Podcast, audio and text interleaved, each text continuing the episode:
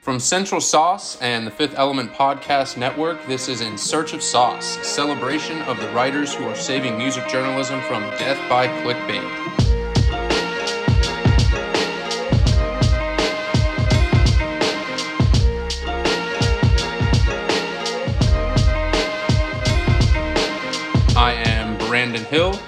Uh, managing editor at Central Sauce and a freelance writer at Okayplayer. And today with me, I have Tyler Jones. Say hi to the people, Tyler. What's up? What's up? This is Tyler Jones. Um, I am poet, writer, like I said, occasional plays lister for Central Sauce.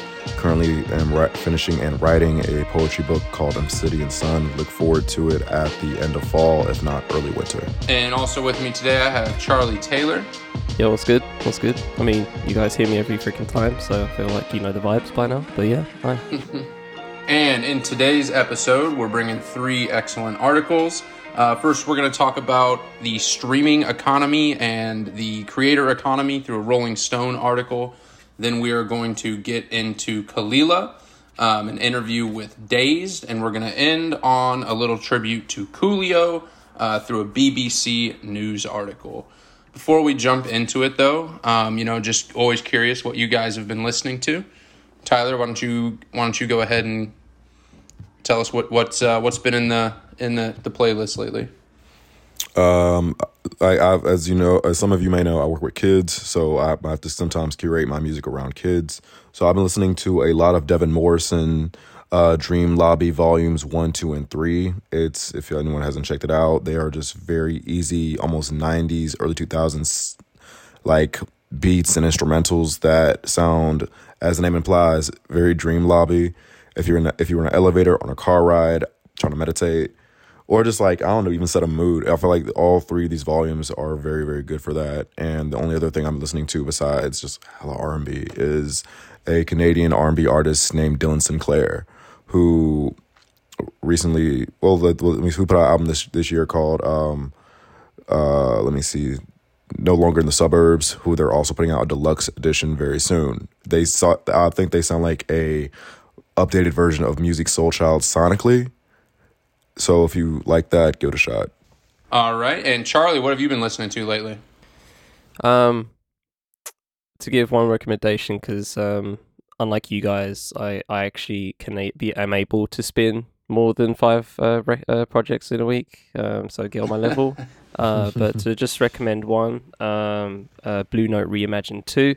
Uh, for those that don't know, it's the second edition of uh, Blue Note Records being kind of reimagined by UK artists. Um, Wait, I do the- know this. Oh, good. So let me explain to the people that don't know what it is. uh, what it is, uh. glad, glad Tyler's in the know. Um, but yeah, basically just um, a bunch of UK uh, soul, jazz, uh, even hip hop artists as well, um, recreating, covering uh, from the Blue Note catalog, uh, from wherever, uh, obviously the expansive collection that that is. um, but yeah, they dropped um, the second one uh, this past week um, and just got some really good covers on it. Uh, Theon Cross uh, covering Thelonious Monk, uh, Ego Mm. Ella May uh, covering Chico Hamilton, Swindle covering uh, Donald Byrd. There's a lot of Norah Jones here as well. Uh, Bonnie, uh, Bobbi Humphrey covers. Uh, f- fucking hell, so much. Marlena Shaw by uh, Kate Young does a great re- uh, remix of like uh, feel feel like making love from Marlena Shaw. It's absolutely amazing, and uh, Venna as well on on Donald Byrd's uh, Where Are We Going?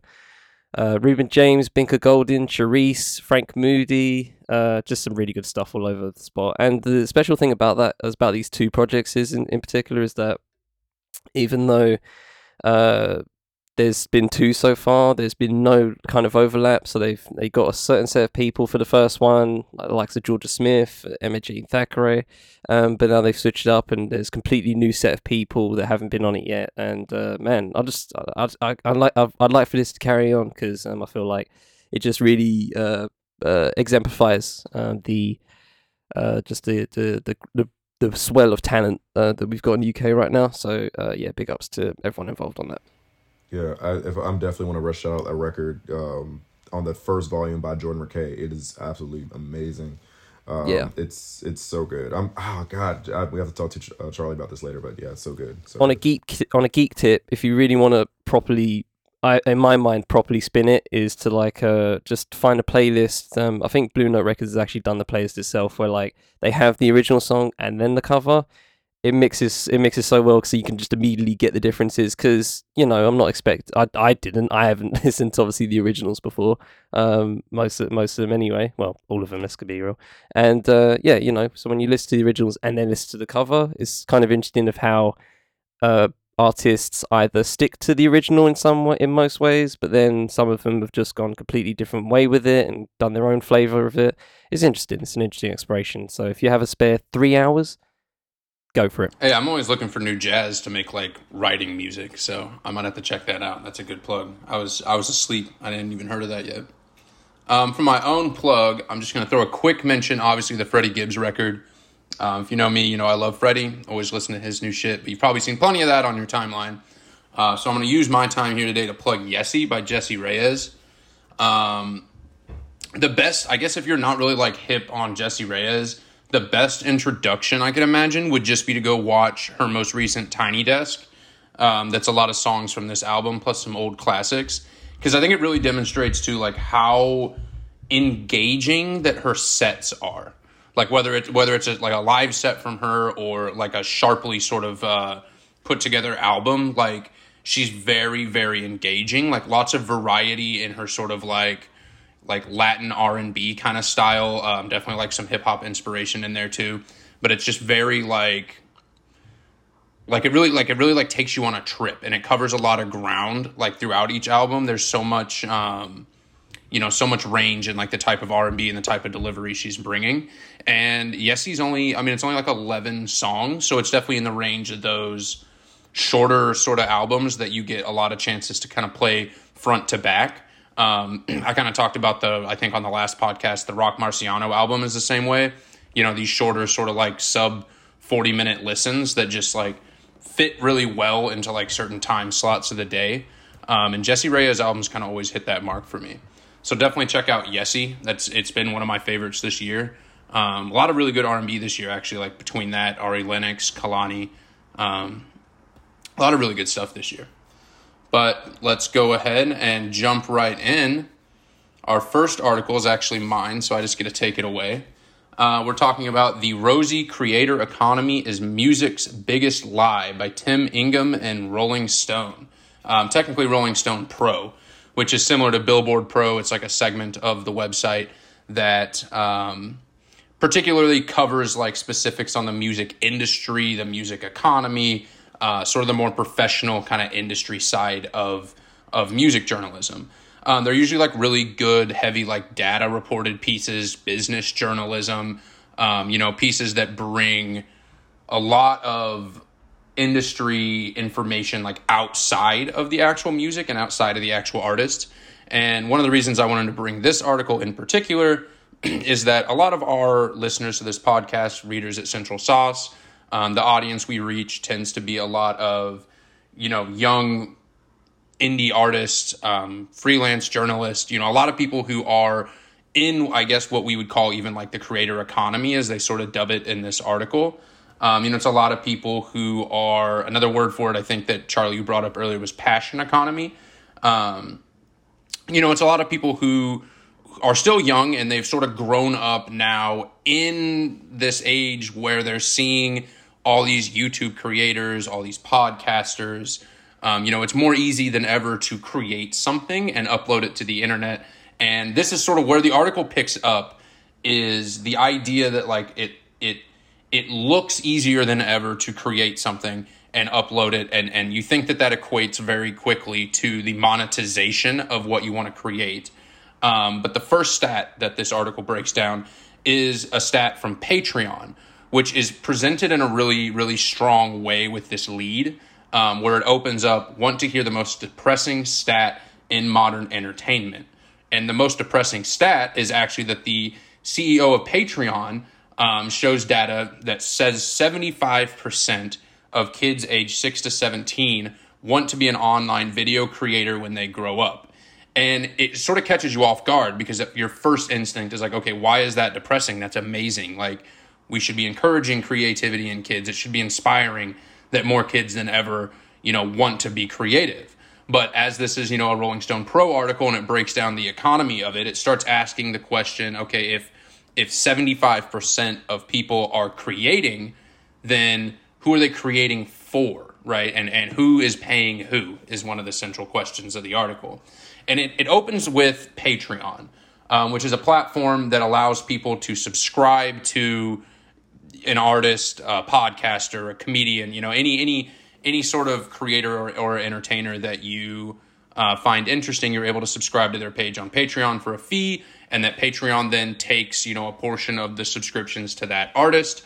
Um, and it starts to talk about how that this sort of business model from these tech companies um, is not really targeted at making a creator economy a viable option for a large number of creators and that only like these companies generate their revenue based on adding lots of subscriptions and not lots of artists who are able to make a living on their platform.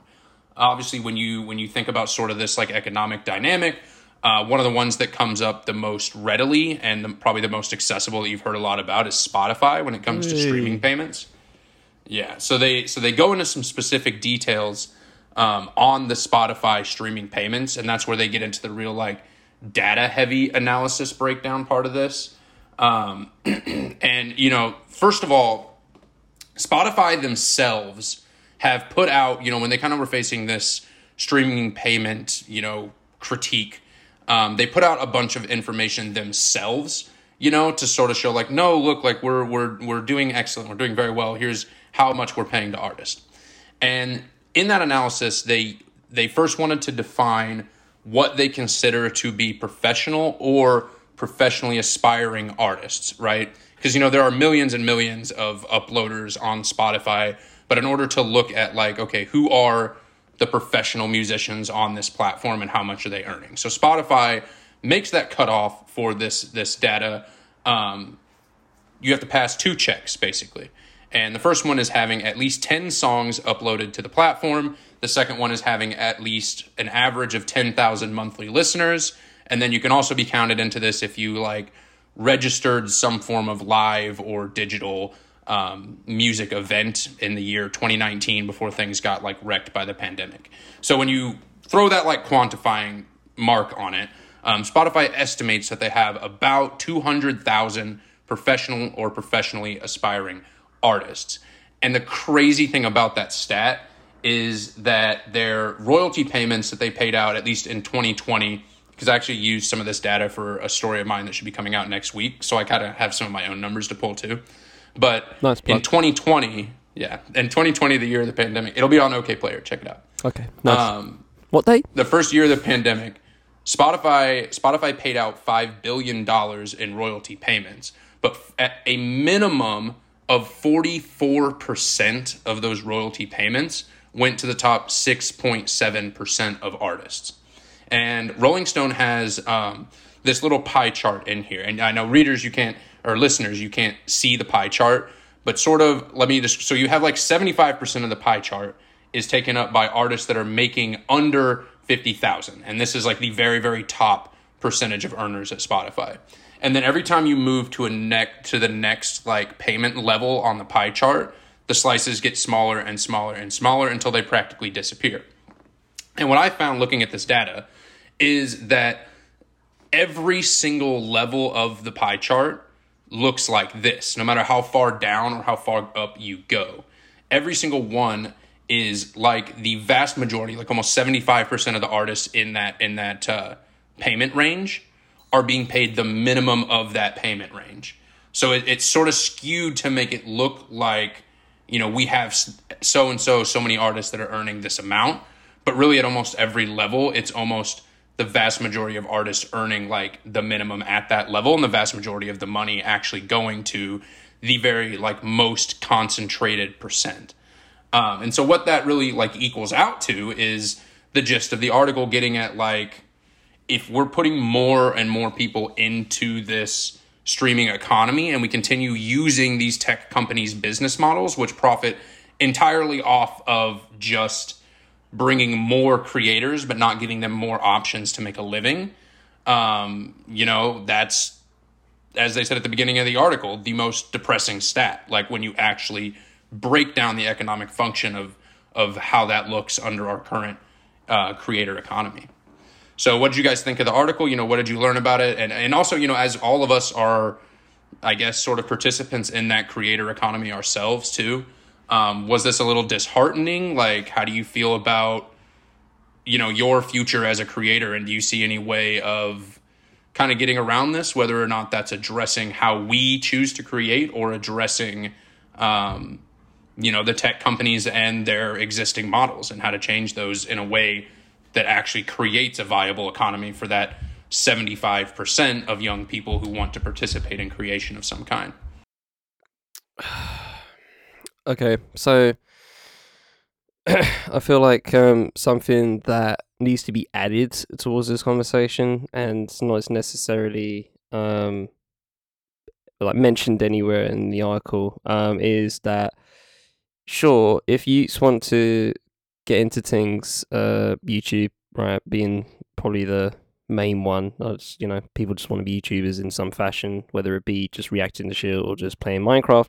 Um, you know, go for it, right? But I feel like there needs to be a just a, I feel like education is just lost in in this equation where just everyone has to learn shit um on the fly and realize at some point that it's, it's incredibly uh, hard to get into, you know, the quote unquote Spotify uh, Gold Club or whatever. Not that any, not that you kind of need to, right? I, th- I feel like that's probably something worth mentioning. That you know, being in the quote unquote Gold Club is, is you know, go, I mean, if you get there, go for it. Like all blessings to you, but like you know, it's, it's it's it's it's it's not necessary, right? Um, I remember seeing a, I remember seeing a, um, I remember seeing a, a, a stat, a statistic a few a few weeks ago saying like uh, the average U.S. musician musician um, earns about twenty five k a year. Um, I don't know how much that converts to pounds, but I'm assuming that's uh, that's not good. Um, so it's about one one to one right now, actually. Uh, like, yeah, the well, conversion rate's almost yeah, one to yeah. one. Thank, thanks for reminding me of how dog shit this country is. um, uh, Tories out, Tories out, burn down Babylon. Anyway, um, but yeah, so probably about the same at this point. Um, and yeah, so you know, it, I I get that people want to do things. I want to do things. You two want to do things, right? Um, but this this con this concept of creator economy and also some pe- execs are calling it in brackets passion economy. Um, that just that as a term does not fly with me at all. That, that's a that's an oxymoronic uh, phrase right there. Passion and economy. that, no, that that just, just simply does not fly. Okay, if someone has a passion in woodworking, for example, right, they're gonna they're gonna buy some wood. They're gonna get some I don't know wood burning tools and burn some art on it. Right, that's that's that's that's a passion right there. You don't expect to the people do it for hobbies. They don't make it to uh, to to to, to sell. If people want it, then go for it, right? Then you've then you've got something. But it just it doesn't. The origin is never in. I'm gonna make money off this. It just never is in my mind for people that want to do creative shit.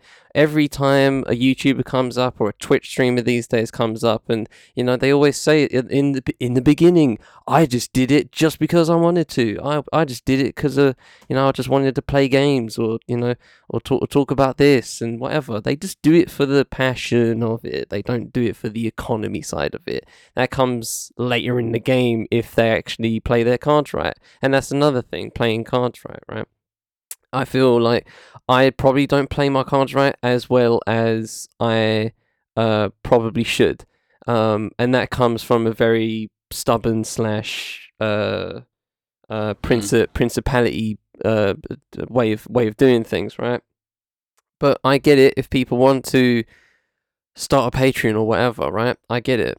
it it's if it's something that you if it's something that you think you can make a uh, make an uh, a living out of, then by all means, right? That's that's always the that's always the where it, things come back to. And this kind of reminds me of that Jeff Weiss piece um, that I uh, that I threw a few months ago Um, that long read about streaming. Um, it reminds me of that, and there was a I think Mickey came up with a really good fucking alternative that I've completely forgotten. Um, but here we are.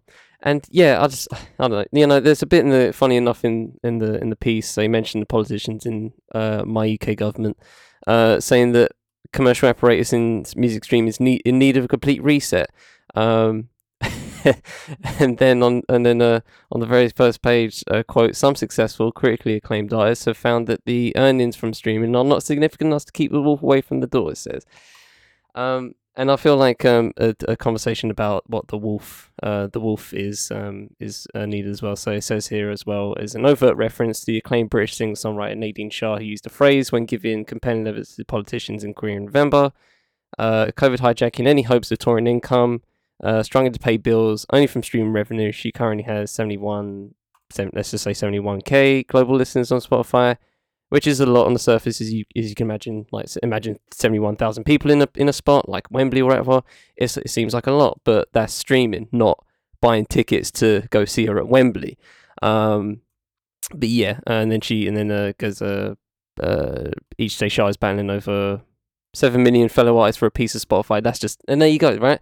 So you have seventy one thousand people listening to your shit, but you're battling seven million other people to get a foot in the door it it's not it's not that's not sustainable for anybody, right? And you know, some and this is where capitalism comes in. I feel bad because um, uh, B meant to kind of gave this article specifically for Jay, um, who I'm filling in for, and now I'm just completely hijacking it and just going, you know what? Fuck whatever um, business minded, um, business leaning uh, factuals that Jashma would have come through with. Let me talk about capitalism for a second, right? Um, but yeah, it just it just it just seems a lot of it seems un- so unsustainable. And for me personally, and this is not the same thought as everybody else, it makes me not want to participate in some way. You know what I mean? It's mm-hmm. just like you know what, to hell with all that. Like that's just that's just uh, that's just a lot of wheel spinning. It feels like a, it feels like another version of a rat race. That's all it feels like to me personally. But anyway, I've talked enough. Tell you, tell you what you got. Uh, I say I feel like you guys have said a lot already, man. Um, I could have gone for another five minutes to be fair. you know, I'll, I'll, let, I'll, let, it breathe. I'll let it breathe. No, you're good. You're good. But almost, I'm, I think I'm like, I, I'm I'm trying not to rant myself, but like I'm think I'm somewhere like also gonna go off both of y'all's points. Um, one thing that we should def that that I got from this article, right? Um, do what you're passionate about regardless of what you make if you if you really really want to be an artist right? And that's in every single facet whether that is you're a musician that is whether you're a writer like us because as kids by the way out there while we're all trying to change for the future writers writers don't get paid that much. If you want to be a podcaster if you want to be a youtuber whatever it may be do it for the passion first right? And then, and like as Charlie was saying, if you truly, truly love it, and you want to like be successful all of it, like truly, truly, then sure, the it'll it'll come. You'll find ways to make it work, right? If that if that's what you truly want to do and you are passionate about it, right? But don't go into it and i say this as a, almost as a warning to let's say if we have younger listeners younger viewers don't go into it truly because oh i want to be a star oh, i want to make money. Like as charlie was saying fuck capitalism bro. Like it's if you're doing the art for money then trust me you will lose your art eventually. I pro- I, I promise you that. Um i say this knowing because as some of you as some of you may know and as maybe some of my um my co-host can like re- relate to. I have nieces and nephews. My niece is now uh, is now old enough. My nephew's now old enough where they've talked about being content creators, and they're like, oh, and when they were younger, they were like, "Oh, I'm gonna do it because I want money." It seems like they're seeing all these people make money, and that is not the case.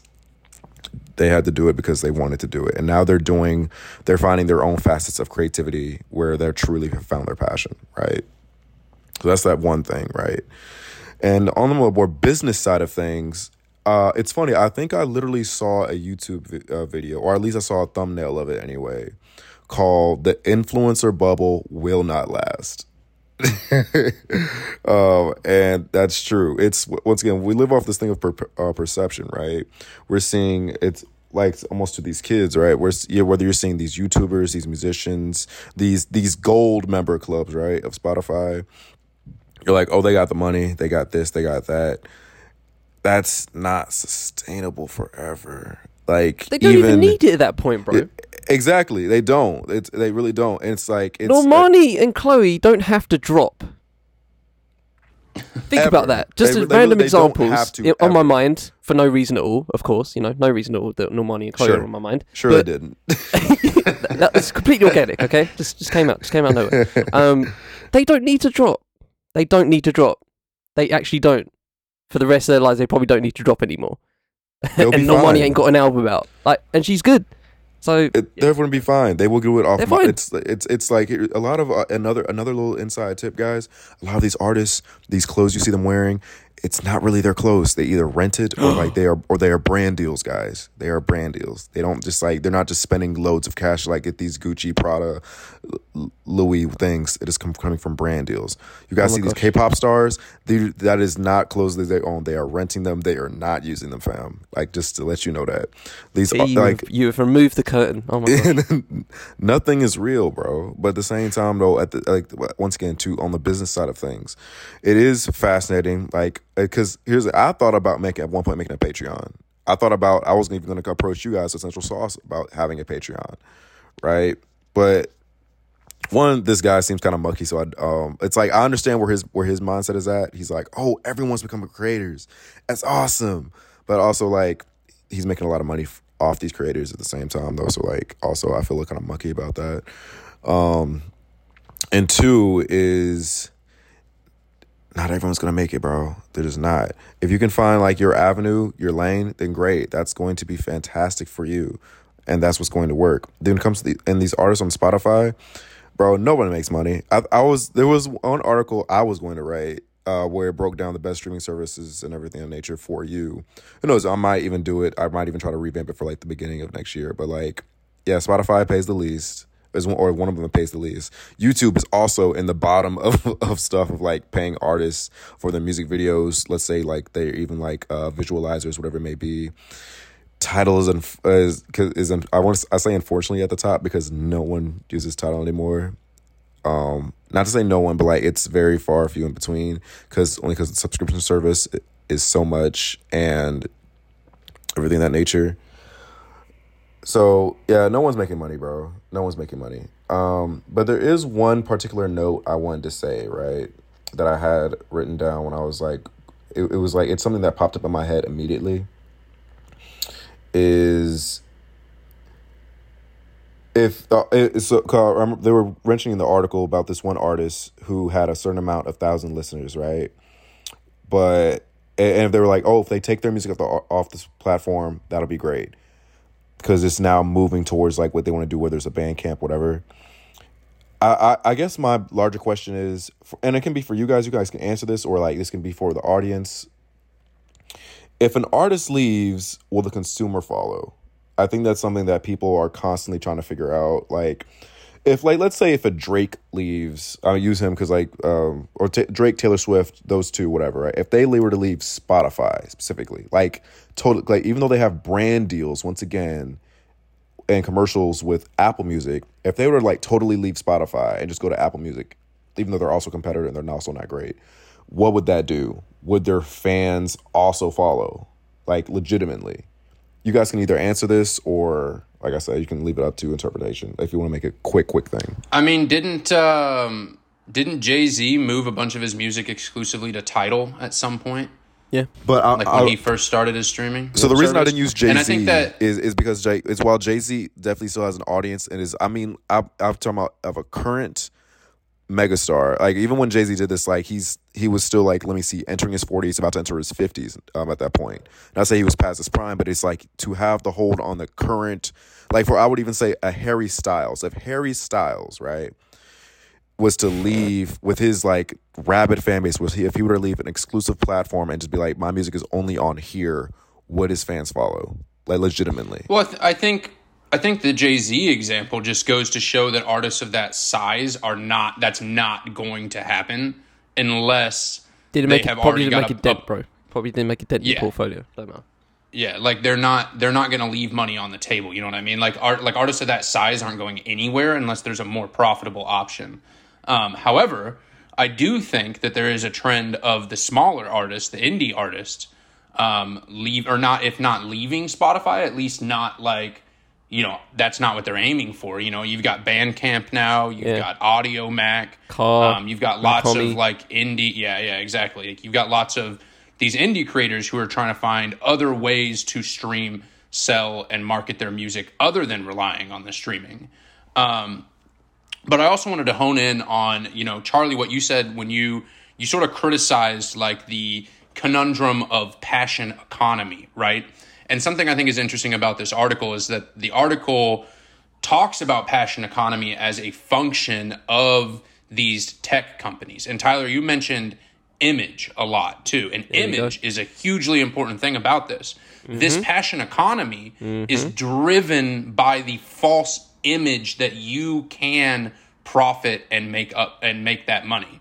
That's mm. like that's the whole thing that drives the passion economy. So as long as there's that illusion, you know, the the the passion economy is the tech companies profiting off of your passion from both fueling the passion as mm-hmm. well as as like commodifying it. Yep. You know, they profit off the off the passion, and so they have a financial incentive in encouraging people to continue to be passionate towards creation because Yep. they're the ones who benefit from that. Yeah.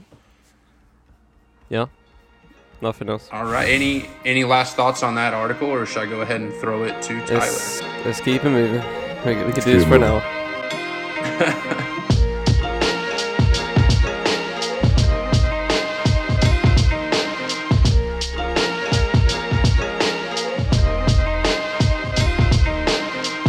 Yeah, take it away, Tyler. All right, so my article was grounded, the revival of Kelela, um, written by Amber J. Phillips, photography by Justin French, and styling by Glenn Midden. Yeah, I'm glad you got the Um, photography and styling in for a, for a podcast. Thanks.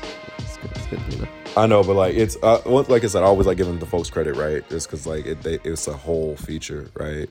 But um, basically, but this article is an interview background at, uh, about Kelela, who's about to who is who is dropping new music.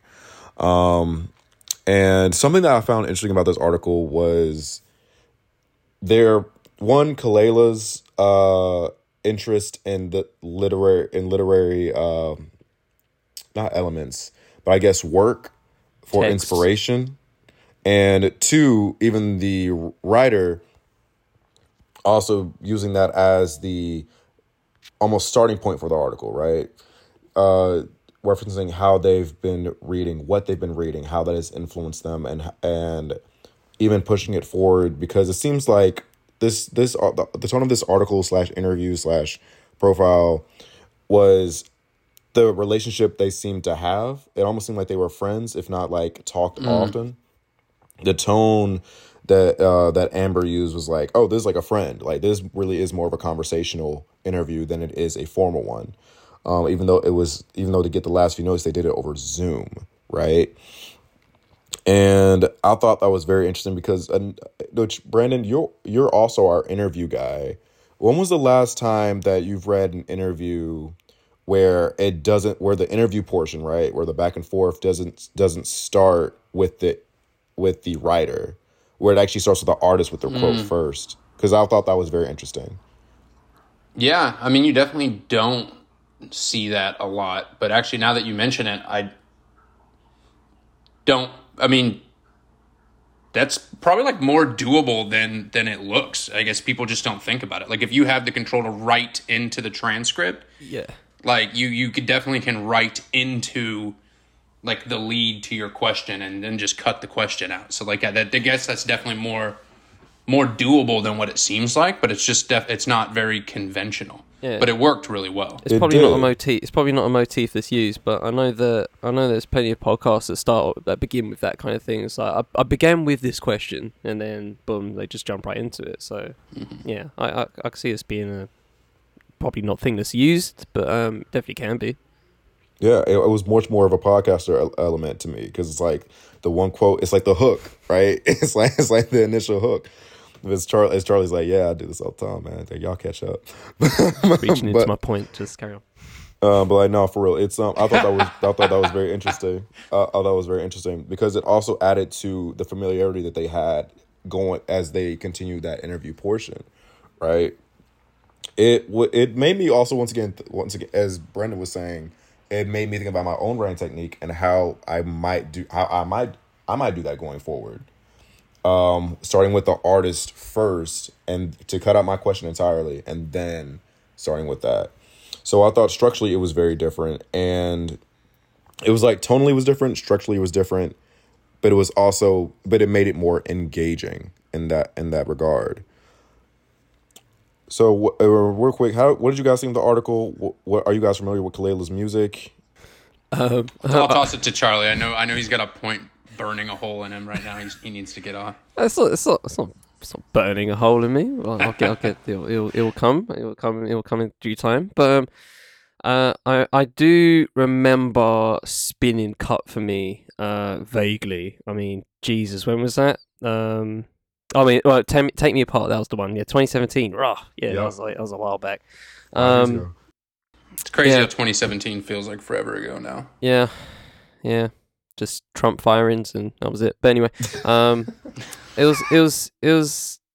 I don't I don't remember. I literally don't remember the albums uh, specifically. Um, uh, in terms of just what were like uh came out to me. I, I've I honestly until like last week when I started seeing people asking, uh, you know, Kelela's back, and I'm, I was I was like, oh yeah, I forgot about Kelela Loki. Um, but uh, I guess what with that said, um, what I do enjoy about this um, is the fact that it's, this is kind of for those people. This is a interview that's built for the people that have been asking, "Where's Kelela? I need Kelela back." Mm. Like when when we needed her most, she vanished. Shout to Avatar, you know what I mean? All that kind of stuff, right? Everyone, say, uh, people saying that. That's kind of I feel this is a very niche interview. That's what I'll say. To be professional about it, it's a very niche interview. I feel like for people that wanted to know where Kelela's been, and I feel like it this you know does that very well in terms of uh, what she said in 2019, creating her own reader primer, and uh, you know I I pre I like that. I like that. It's just a general thing to do. I feel that's kind of cool to just have a just have a, a block of um, uh, texts and articles. I love the. I love the. I remember the. I actually remember reading the Damon Young one. Uh, straight black men are the white people of black people. Uh, that was that was very. That was a, that was a very witty, witty piece, and and true, uh, uh, of course, in the social hierarchy that is the world. Um, but um, past that, um, I kind of just feel like, and I say all that with the fact that I am not one of those people. I am not one of those people that have been going, oh, when Kale- when we needed Kelela Moshi vanished. Um, I personally kept it moving. Um, so as a kind of just objective seeing to eye to it, I was just like, man, this could have been a half decent podcast for an hour, just listening to Kelela and MJ Phillips just shooting the shit, because that's kind of just what it feels like on here. Even a YouTube uh, video, I don't, I don't know, you know what I mean? Just pop it on Days YouTube, I'll give it a watch, fuck it, you know what I mean? Just having them uh, doing what they're doing, uh, whatever. Um, yeah, I don't know. That's that's kind of just all I got from it, to be honest. Um, obviously the um in in a in a text itself, you know, uh, conversations about colorism is always appreciated and always encouraged to have because um, you know, it's always a con- it's always a thing that is talked about. It's one of those things that are talked about but not talked about properly. And you know, I'm not expecting to have nuanced conversations about colorism on social media. It's just not the place for it. Um, but you know, I'll take I'll take an article. I'll take that. You know what I mean? That's that's that's like we like we not to not to sidetrack this too much, but you know, we were talking about this kind of uh concept of having these conversations on a platform that uh that actually ha- gives gives the gives the gives the con- uh, gives the concept or conversation some credence instead of a white dude going on Twitter talking about Lil Wayne. Like that's that's not what we're here. That's not what this is for. Big Just drop your hot takes. Do that But if you want to drop an actual take, hit up an article, pitch something. You know what I mean? Um, and this Mm. kind of just this kind of goes into that in, in my mind. I wouldn't be I wouldn't be if this was on Twitter Spaces, maybe, but but probably not. Um, but you know, in having these conversations, which are very deep conversations on colorism, misogynoir, um, the positions of dark skinned femmes, non gender non conforming, people with disabilities, shit like that. You can't have that on on social media, and these are the places that I feel are are great for it. So you know, shout out to even having this conversation on a platform like this. I feel like it's necessary, of course, and uh, it's a perfect place to do so.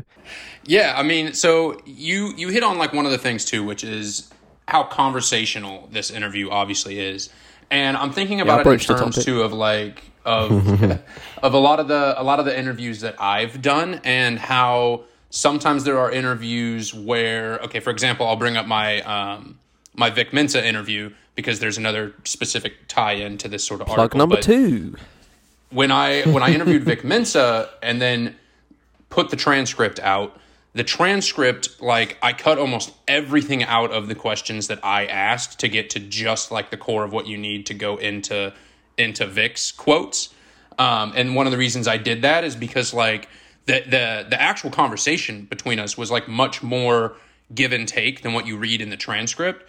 But what I had to say was not important or core to what I wanted readers to get out of the transcript. You edit what readers need to get out of the transcript is the words of of Vic, right? Versus um, another recent interview I did with Sandy Benjamin was much more. That one was more conversational because we were talking about very abstract topic, topics like surrealism in art, like uh, the function of memory and the creation of music. And so that, like the the highlighted aspect of that conversation was sort of the back and forth between us. And so, you know, the reason I, I, I sort of make that comparison is that the content of this interview is not just found in like the the answers from Kelela. The con- like the content of this interview is the back and forth. If you trimmed down the journalists' questions to just like the bare essentials, you would lose so much of what makes this, you know, conversation flowing. And um, also the bit the bit at the beginning where they sort of list off you know all these articles all these books all these readings um, definitely lends better to text than it would in a podcast. You know in, in a in an in an audio sample when you get long lists like that you tone them out. But when you read them you know the just the visual vi- visual recognition of those things sinks in better. Um, so that definitely lended better to text. And um, specifically actually this this article was just another reminder for me that I need to read The Will to Change by Bell Hooks um, because that was actually brought up also in that conversation I had with Vic Mensa. Um, we talked a lot about like books and literature, so it's it's interesting how they were sort of similar conversations, but because of the nature of like who I am as an interviewer in the context of that story versus who this journalist is as an interviewer in the context of this story, how two sort of similarly like I guess similarly aimed conversations can be presented entirely with different ways depending on, you know, who you are as a journalist and recognizing that and you know, translating that into like what is the best aspect of this conversation that I want to get across to the reader. And it's interesting to me, you know, how how very very differently that those two things are just depending on, you know, who you are as the writer, who you are as the journalist and recognizing like what aspects of yourself are valuable to the conversation and what aspects of yourself are distracting to the conversation, right? Um, so it was really you know really interesting to see something done in this way when I've had the experience with kind of doing it in a completely different way. That's three plugs, by the way, on the Brandon plug counter. Carry on. Carry They're on, relevant. and yeah, it's something I also want to like uh, just definitely um, as as I know as we have to close out soon.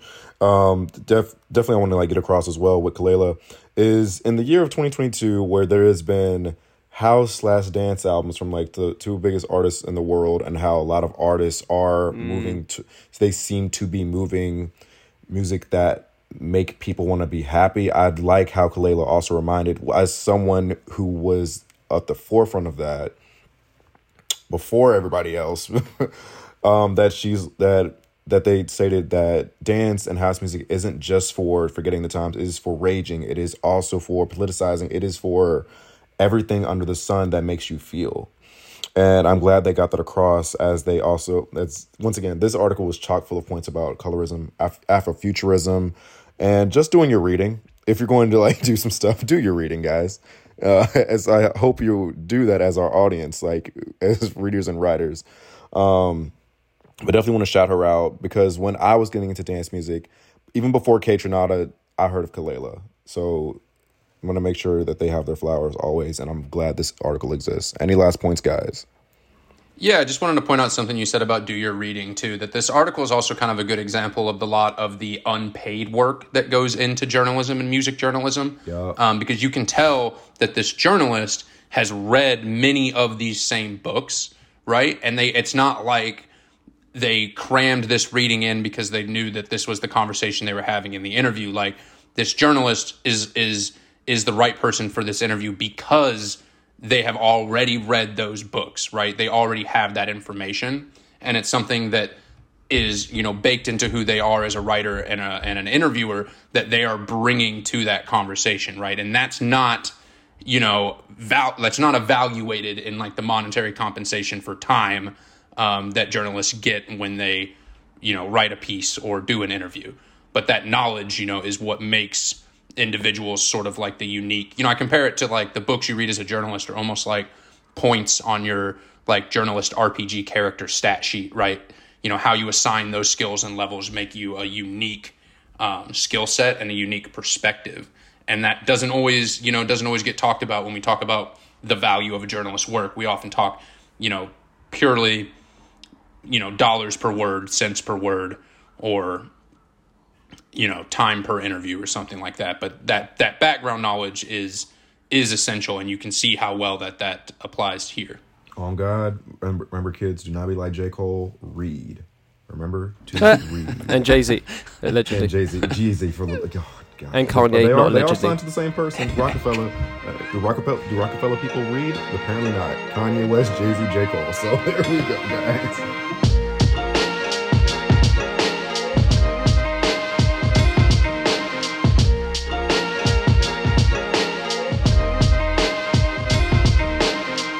All right charlie take take it away take it away on article 3 And- Yeah.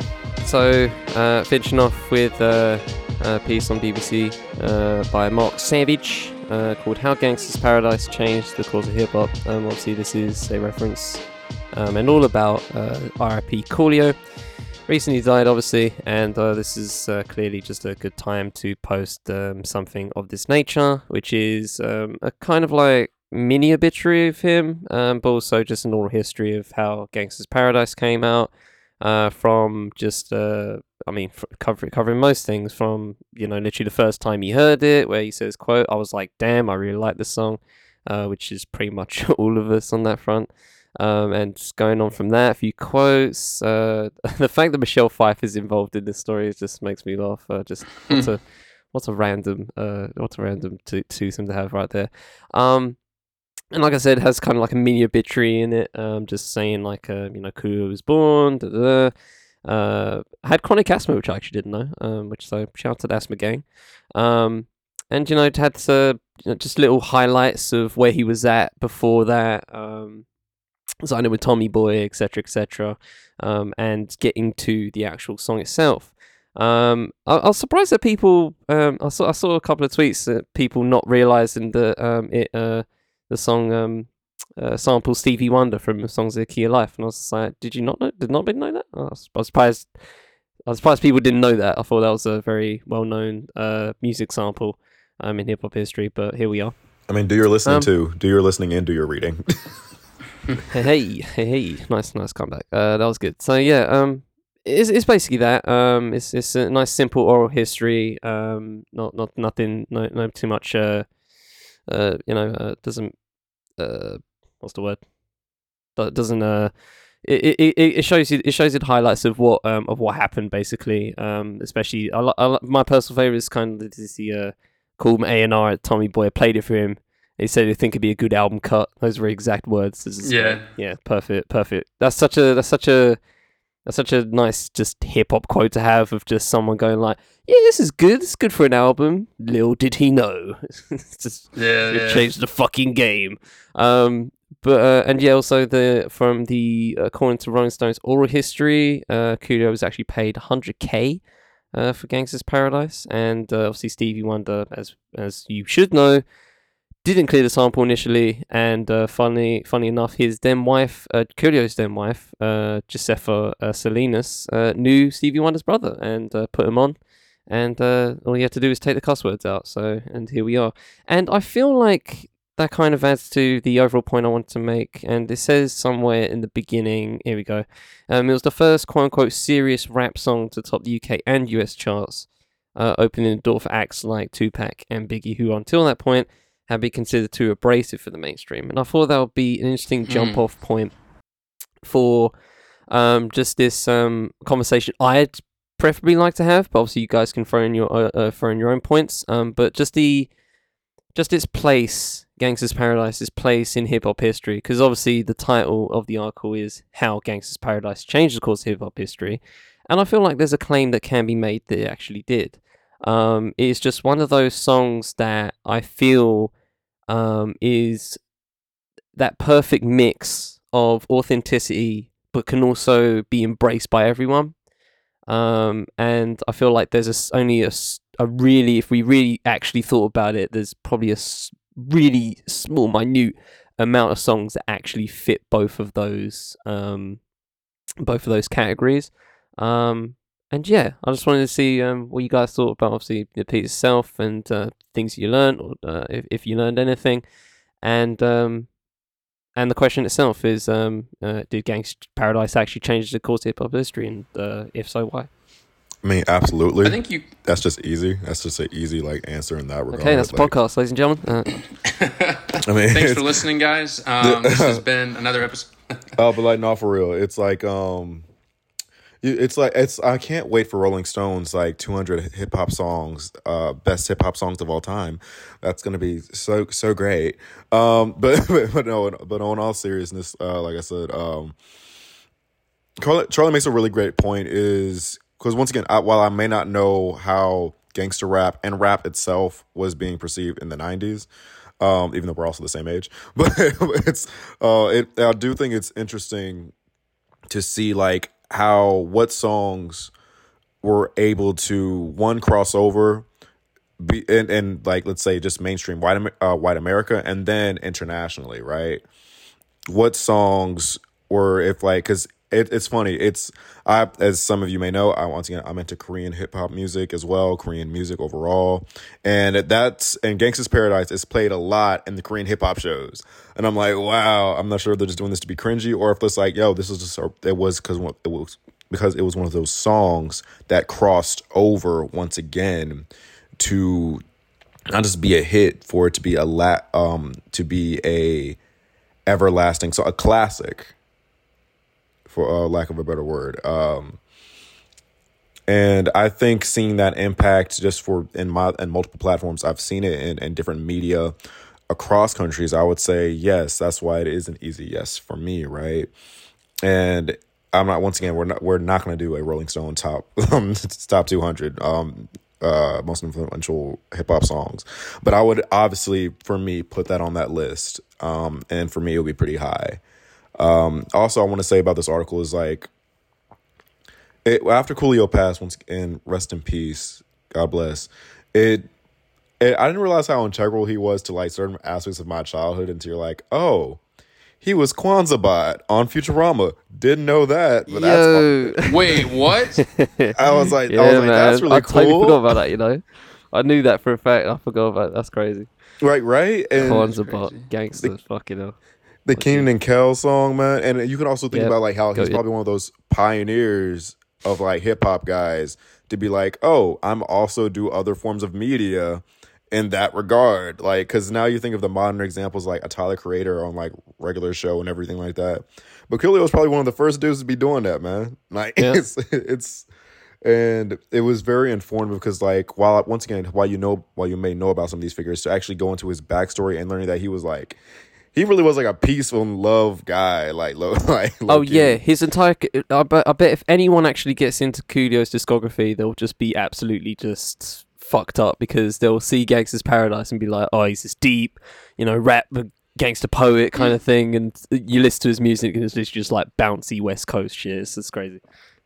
it's it's it's one it's how it's it's we can probably and this will be a conversation for another day how one song will change someone's entire and change the public's entire perception of you forever it's insane Yeah, yeah, Yeah, and, and and and to bring it back to that sort of question of like, did it, if it changed the course of hip hop at all?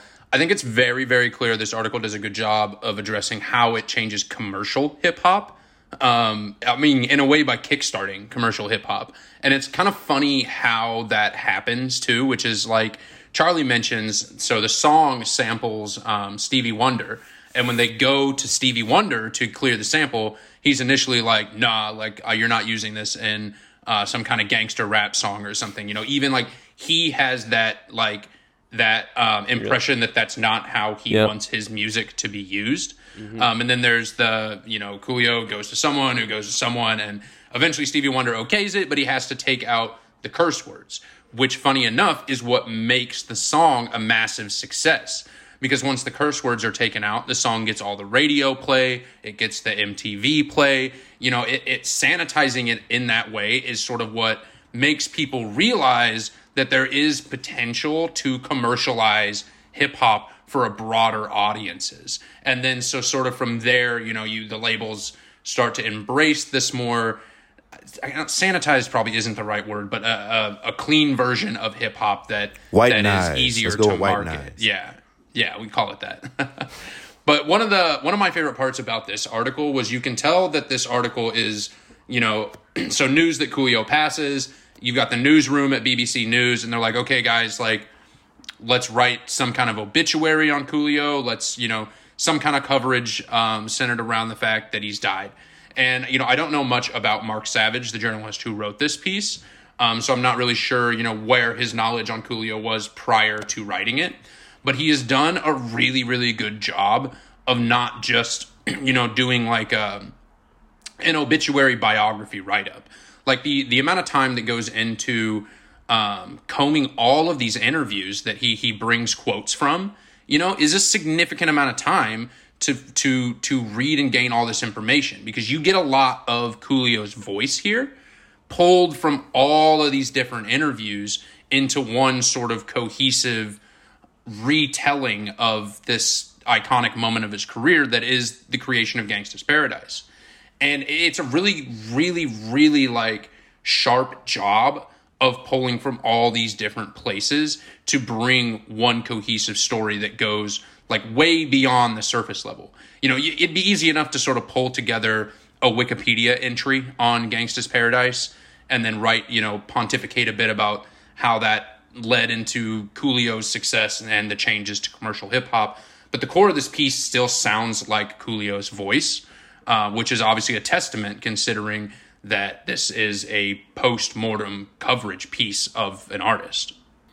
Yeah, so it's a really it's I like when uh, I like when B comes through going like uh, I see the time put in uh because he can he can kind of attest to just uh putting time in on that front and uh it's interesting. I, was, I'm very surprised he didn't Hot One so uh, congratulations on that for sure. Yeah, because he good pulled quote he pulled quotes from so many places. Yeah, yeah, yeah. Um, so yeah, I mean that's that's that's obviously um, uh, uh, the the article side of it, and actually why it's good. So glad somebody actually uh um hopped on that side of it. But um, yeah, on the final note, I guess uh, just um to finish uh, for me personally, um, um, I mean. Tyler put it pretty succinctly. Yes, the answer is yes in terms of changing hip hop, and you guys obviously um expanded on that for sure. Um, yeah, it's it's it's always um it's it's always interesting, I guess, uh, how because I always I, I always think about a clean version of any song as just like a wrong version of a song, right? Um, because it's not what the artist intended, right? Um, but I don't know. In this case, I don't really mind. I don't really. I, I don't.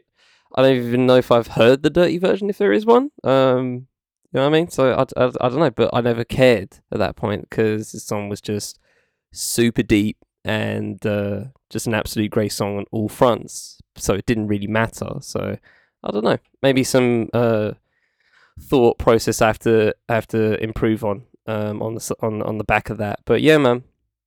R.I.P. Coolio, of course. Um, and uh, yeah, man. I just I, the track just still bangs. Like just it's so evergreen. I don't know why. It's just it's so evergreen to listen to. It's great. Yeah. Any any final points, Tyler? Um, like I said, rest in peace, Coolio. Um, but more more than anything, uh, uh, it's I'm happy to always see how much these artists have changed my lives without without me knowing it. It's always it's kind of heartwarming. While we have lost them, it reminds you of like the greatness, um, not only that they've provided for yourself, but for others, man. So, yeah, it was really. Yeah. I love this article in that regard. All right. Well, thank you, listeners, for another episode of In Search of Sauce. Uh, this has been Brandon, Tyler, and Charlie, Charlie from Central Sauce. Um, as always, as we Charlie. as we like to wrap up here, um, if you are a freelance writer or indie writer, or you are following other writers whose stuff you like, but you don't see it getting enough attention, um, send us your stuff. Send us their stuff. We like to sort of mix up our platforms and writers that we're presenting here um, to sort of bring you know bring more attention to a lot of the really good work that's being done out there that just isn't getting as large of a platform as it could be getting um, so yeah thank you for listening Blessings.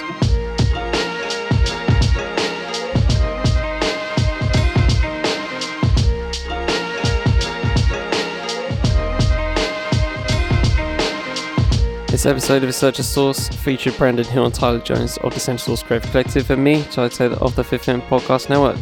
The episode was edited by me, music for this show is fucked up by Basti, thanks to Chill Music for bid to use. This has been Central Sauce Fifth Element Podcast production. Thanks for Basti, Chill Music, Central Sauce Fifth Element, and content covering the episode can all be found in the full show notes below.